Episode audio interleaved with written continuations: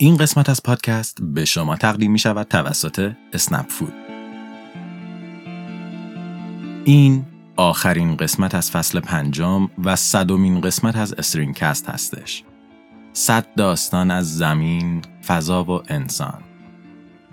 از کسانی که شناخت ما از جهان رو تغییر دادن، از وقایع شگفتانگیزی که در ابعاد کهکشانی اتفاق افتادند از ذرات کوانتومی که جهان ما رو تشکیل میدن و از هوشیاری که باعث خداگاهی ما میشه. ساخت این صد قسمت بدون همراهی شما کسانی که از قدیم و اخیرا به ما گوش می‌دید غیر ممکن بود و بدون حمایت شرکت هایی مثل اسنپ فود امکان پذیر نمی‌شد.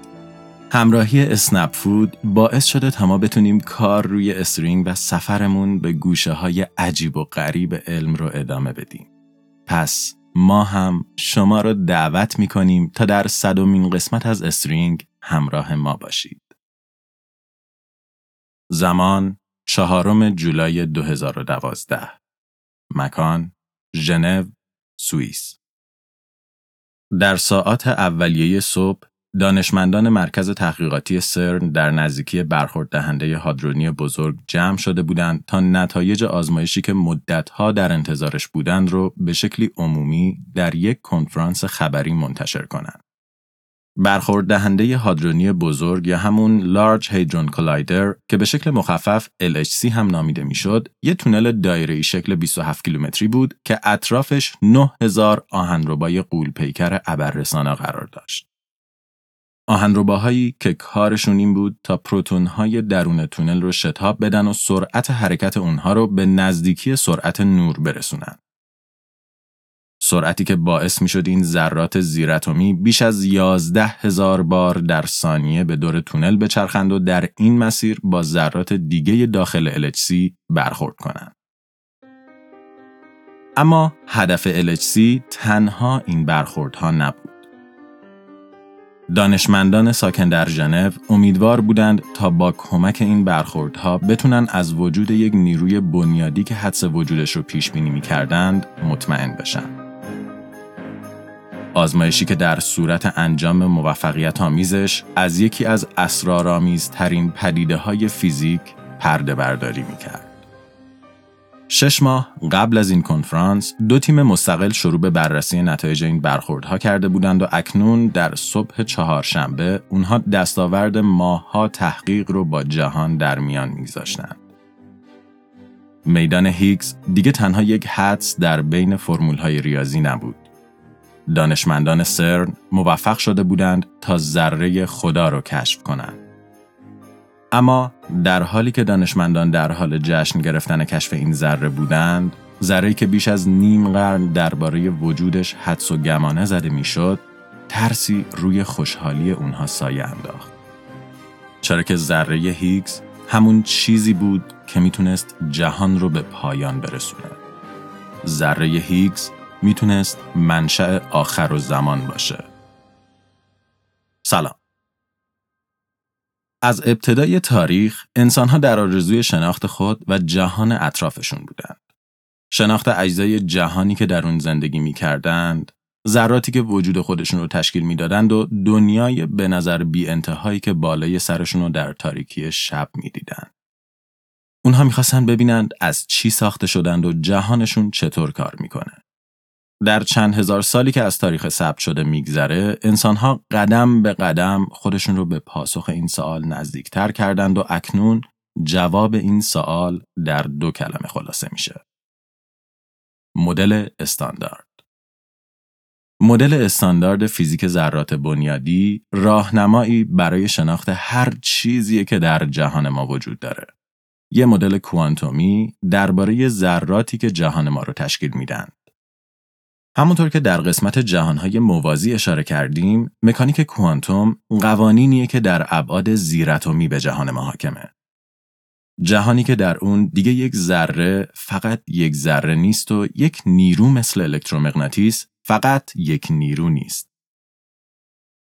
در مکانیک کوانتوم جهان فیزیکی ما از میدانهای مختلفی تشکیل شده که در اون هر ذره در میدان مربوط به خودش حرکت می‌کنه و بهش واکنش نشون میده.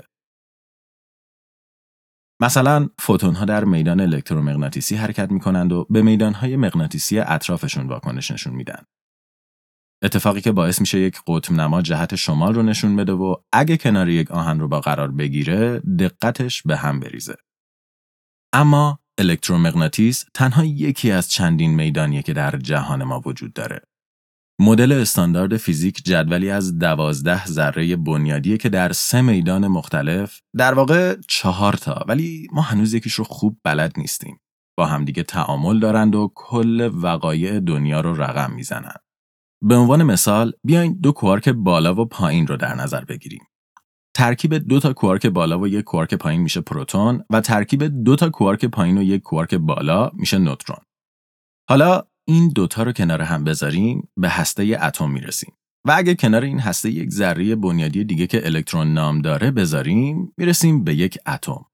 اتمی که ترکیبش ما، شما و هر چیزی که در اطرافمون می‌بینیم رو تشکیل میده. به عبارت دیگه کل وجود ما، وسایلمون، اطرافیانمون و جهانی که درش زندگی می کنیم حاصل ترکیب های مختلف تنها سه ذره بنیادی از دوازده ذره که مدل استاندارد فیزیک رو تشکیل داده. هرچند که این ذره های بنیادی بدون وجود بزون ها به هیچ دردی نمی‌خورند و دنیای ما بدون وجود نیروهای بنیادی تنها به سوپی تبدیل می شد که در اون هر ذره بدون هدف خاصی از جایی به جای دیگه حرکت می کرد.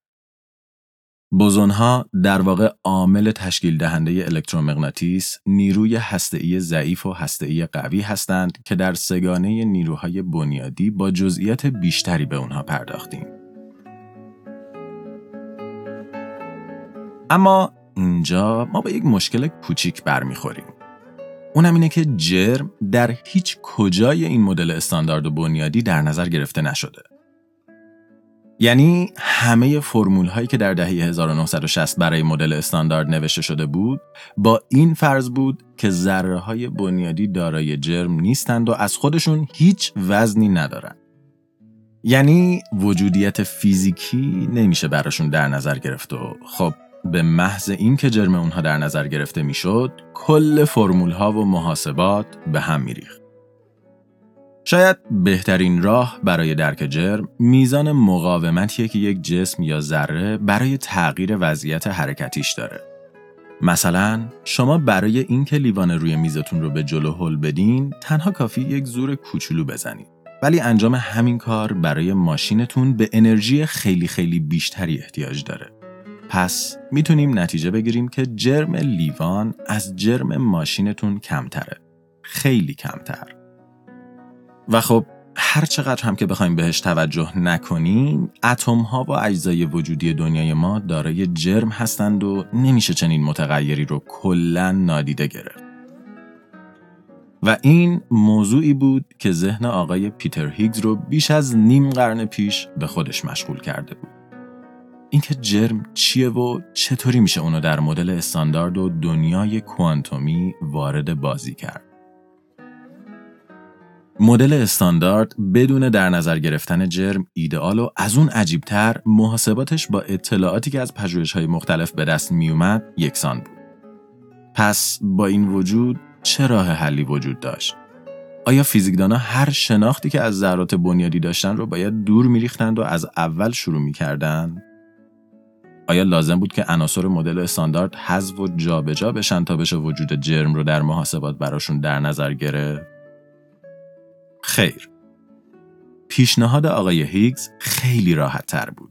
اینکه ما همه اطلاعاتی که از مدل استاندارد داریم رو نگه داریم و تنها اونا رو روی یک صفحه جدید پیاده کنیم. صفحه ای که با قوانینی که ما می‌خواستیم همخونی داشت.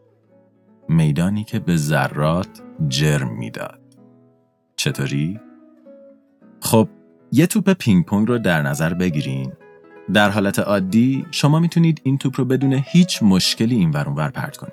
ولی اگه همین توپ بره توی یه از جلگیر بیفته دیگه اونقدر راحت نمیشه جابجاش کرد. اون موقع است که اگه شما بخواین توپ رو جلو هل بدین باید زور بزنید. اگه اون توپ سبک و مثلا بیوزن یک ذره بنیادی باشه استخر ژله‌ای میشه میدان هیگز که کل جهان ما رو فرا گرفته و اون مقاومت برای جابجایی میشه جرمی که میدان هیگز به یک ذره بنیادی میده. فرمول ها هنوز همونن. فقط زمین بازی عوض شده. در سال 1964 پیتر هیگز مقاله خودش که این ایده رو در قالب محاسبات ریاضی نشون داده بود به یک ژورنال معتبر فیزیکی ارسال کرد. ولی ژورنال که ایده اون رو احمقانه می‌دونست حتی حاضر به بررسی مقاله هم نشد. وجود یک چیز نامرئی در کل جهان که باعث می‌شد ذرات سنگین بشن تفکر روحوایی بود که شناخت ما از فیزیک کوانتوم رو به هم میریخت. پس سردبیر ژورنال مقاله آقای هیگز رو به دلیل بیارتباطی به علم فیزیک کنار گذاشت. هرچند که هیگز بیخیال نشد و بعد از ارسال مقالش به چندین و چند ژورنال مختلف بالاخره موفق شد اون رو به شکل رسمی چاپ کنه و دانشمندانی که مقاله رو مطالعه کردند بلافاصله به نبوغ خلاقانه پشتش پی بردند. ساختاری که بدون اینکه کوچکترین دستی به مدل استاندارد فیزیک بزنه یکی از بزرگترین مشکلات اون رو حل می‌کرد و به دانشمندان اجازه می‌داد مشکل جرم در فیزیک کوانتوم رو به شکل کامل کنار بگذارن. میدان هیگز چیزی بود که به ذرات بنیادی اجازه می‌داد وجود داشته باشند و باعث بشن تمام قوانین فیزیکی و شیمیایی جهان شکل بگیره. میدانی که کل وجودیت جهان ما وابسته به وجود اون بود.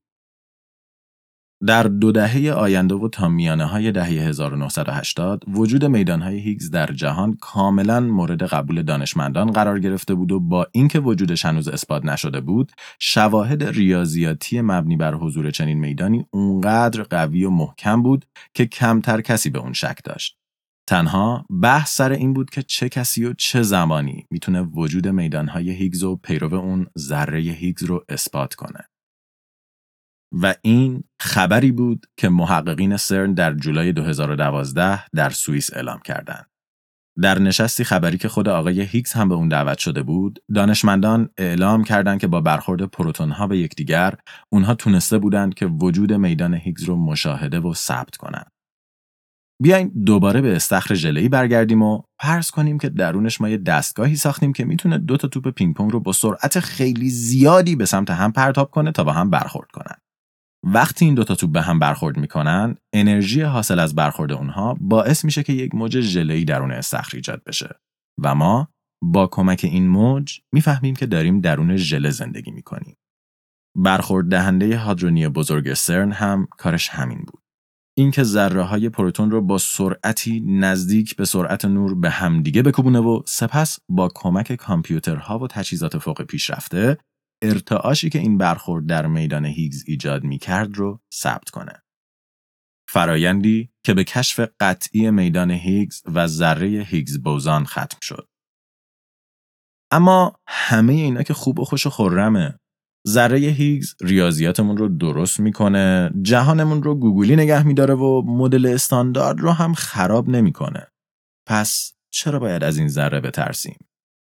همونطور که گفتیم جهان فیزیکی ما از میدانهای مختلفی تشکیل شده که ذرات بنیادی باهاشون در تعامل هستند و خب نکته‌ای که درباره این میدانها وجود داره اینه که درست مثل هر چیز دیگه‌ای که در جهان ما وجود داره این میدانها و ذرات درونش به دنبال پایداری هستند. پایداری یعنی چی؟ یعنی یک اعتدال و آرامش درونی برای اون شی، ذره یا میدان.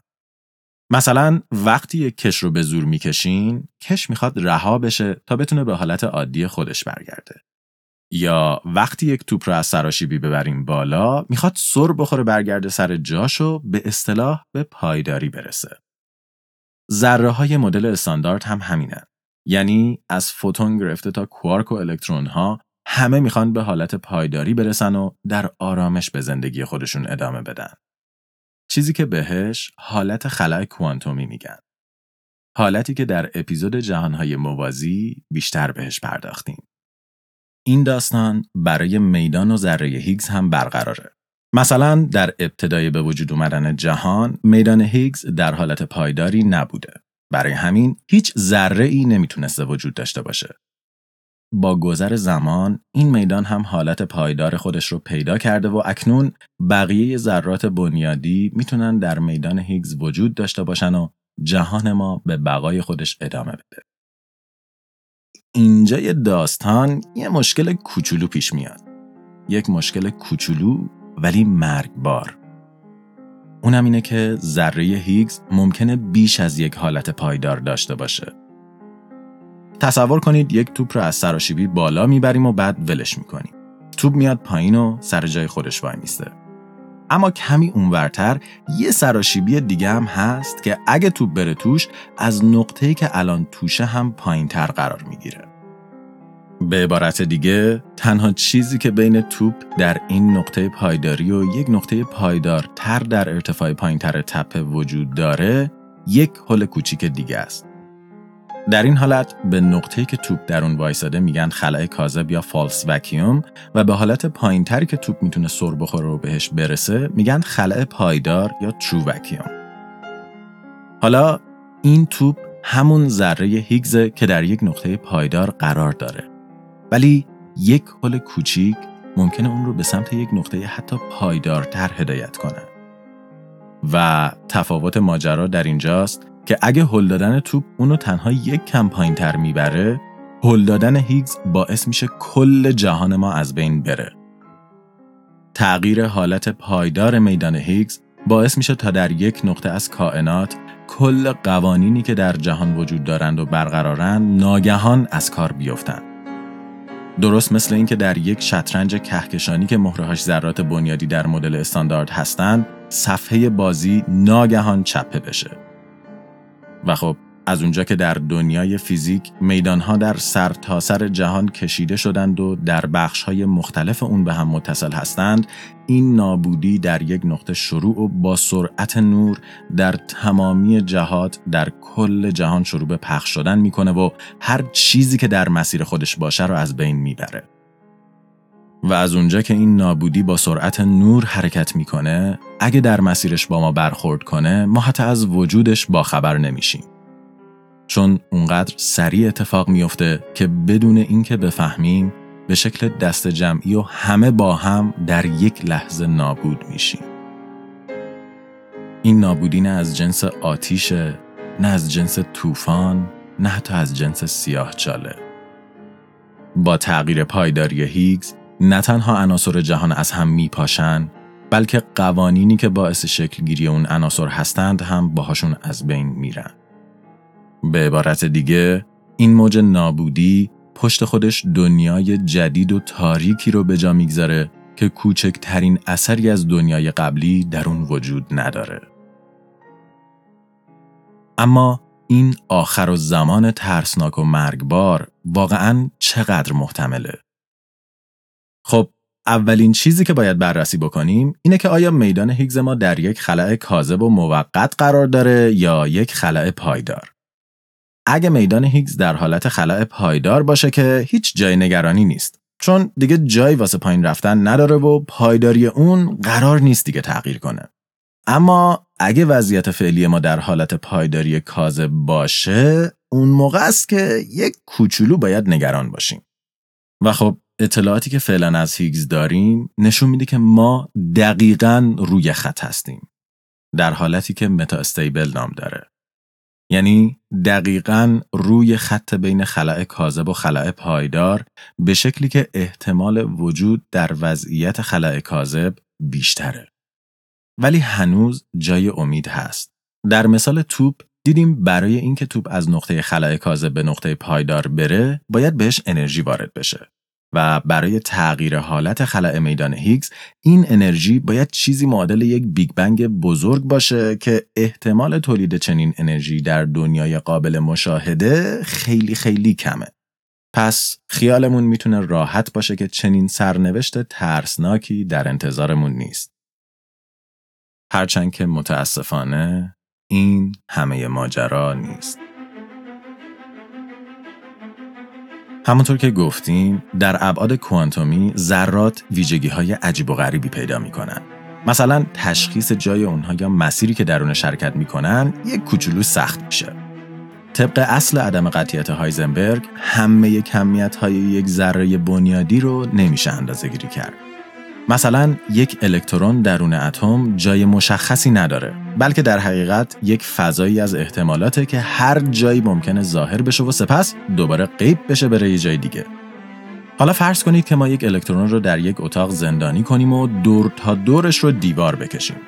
در جهان عادی این الکترون هیچ جوره نمی‌تونه از اتاق خارج بشه. اما در دنیای کوانتوم و با کمک همین اصل عدم قطعیت ممکنه یه لحظه الکترون درون اتاق باشه و لحظه بعدی غیب بشه و بیرونش ظاهر بشه. اتفاقی که کوانتوم تانلینگ یا تونل زنی کوانتومی نامیده میشه. یعنی یهو یک ذره بنیادی که جلوی یک مانع قرار داره و منطقا نباید ازش عبور کنه غیب میشه و اونورش ظاهر میشه. یا مثلا یک ذره هیگز که در حالت خلع کاذب هست می‌تونه ناگهان جاش عوض بشه و بیفته در خلع پایدار.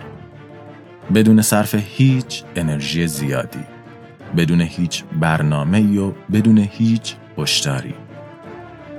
هر چیز هر کس هر ذره و هر قانونی که وجود داشته باشه محو میشه و خلعی بی پایان از پوچی جاش رو می‌گیره. البته که حتی با همه اینها احتمال شکلگیری چنین خلایی به نحوی که جهان ما رو با خاک یکسان کنه همچنان کم و خیلی خیلی خیلی بعیده. ولی نکته ترسناک اینجاست که با وجود عظمت جهان اونقدر بعید نیست که همین الانم هم یکی از این واپاشی ها شروع شده باشه و با سرعت نور در حال حرکت باشه. اگه این واپاشی فاصله کافی با همون داشته باشه شاید هیچ وقت مجبور نباشیم باهاش روبرو بشیم.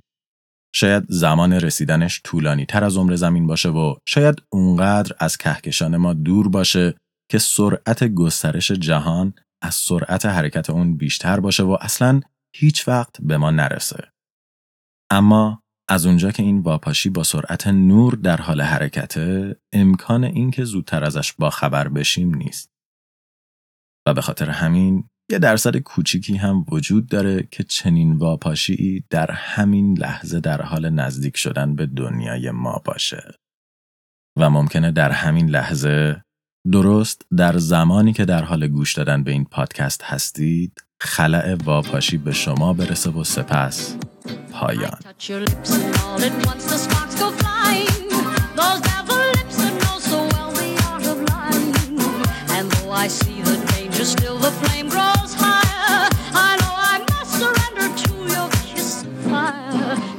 StringCast توسط من رضا حریریان و شاهین جوادی نژاد تهیه و ساخته شده. برای کسب اطلاعات بیشتر درباره این پادکست و همچنین گوش دادن به صد داستان علمی از فضا، زمین و انسان می‌تونید به وبسایت ما مراجعه یا ما رو در تلگرام، iTunes یا Castbox دنبال کنید. اگرم دوست دارید کلی محتوای تکمیلی از این قسمت و قسمت های قبلی رو ببینید. ما رو در اینستاگرام جستجو اونجا هم دنبالمون کنید. این قسمت از پادکست به شما تقدیم می شود توسط اسنپ فود. همونطور که ما بارها و بارها گفتیم استرینکست یک پادکست رایگانه که همیشه هم رایگان باقی میمونه. اما ساخت این پادکست اصلا رایگان نیست. به جز هزینه های سرور، تجهیزات و نگهداری، ساعت های زیادی صرف پژوهش، نگارش، ضبط و آماده سازی هر قسمت میشه و تیم StringCast ساعت های زیادی رو صرف آماده سازی محتوایی که شما در حال گوش دادنش هستید می‌کنن. به همین دلیل بقای این پادکست مدیون کسانی مثل اسنپ فود هستش که با مسئولیت اجتماعیشون ما رو در ادامه دادن String یاری میدند و به ما در انتشار علم و سفر به گوشه های عجیب و غریب اون کمک می‌کنن. پس جا داره یک بار دیگه از اسنپ فود برای مسئولیت اجتماعیشون و کمک به انتشار String تشکر کنیم. این قسمت بر اساس کتاب پایان همه چیز نوشته خانم کیتی مارک ساخته شده بود. کتاب پایان همه چیز روایتی از دانش ما درباره علم کوانتوم و اخترشناسی هستش که خانم ماک درش روش های مختلفی که جهان ما ممکنه به پایان برسه رو با جزئیات کامل بررسی و احتمال هر کدوم رو میسنجه. اگه دوست دارید درباره فروپاشی خلع و دیگر احتمالات آخر و زمان بیشتر بدونید حتما توصیه می‌کنیم این کتاب رو مطالعه کنید. مرسی که یک سال دیگه همراه ما بودید. ممنونیم که به داستانهای ما گوش کردید. استرینگ رو به دوستانتون معرفی کردید و با نظراتتون، کامنتاتون و پیامهاتون به ما در ارتقاء کیفیت پادکست کمک کردید. الان دیگه استرینگ فراتر از من شاهینه. استرینگ یک خانواده بزرگ و تک تک شما از اعضای اون هستی. خانواده ای که ما بهش افتخار می‌کنیم. پس من رضا به همراه شاهین دو ماه خوبی رو براتون آرزو می‌کنم و تا فصل بعد مراقب خودتون باشید.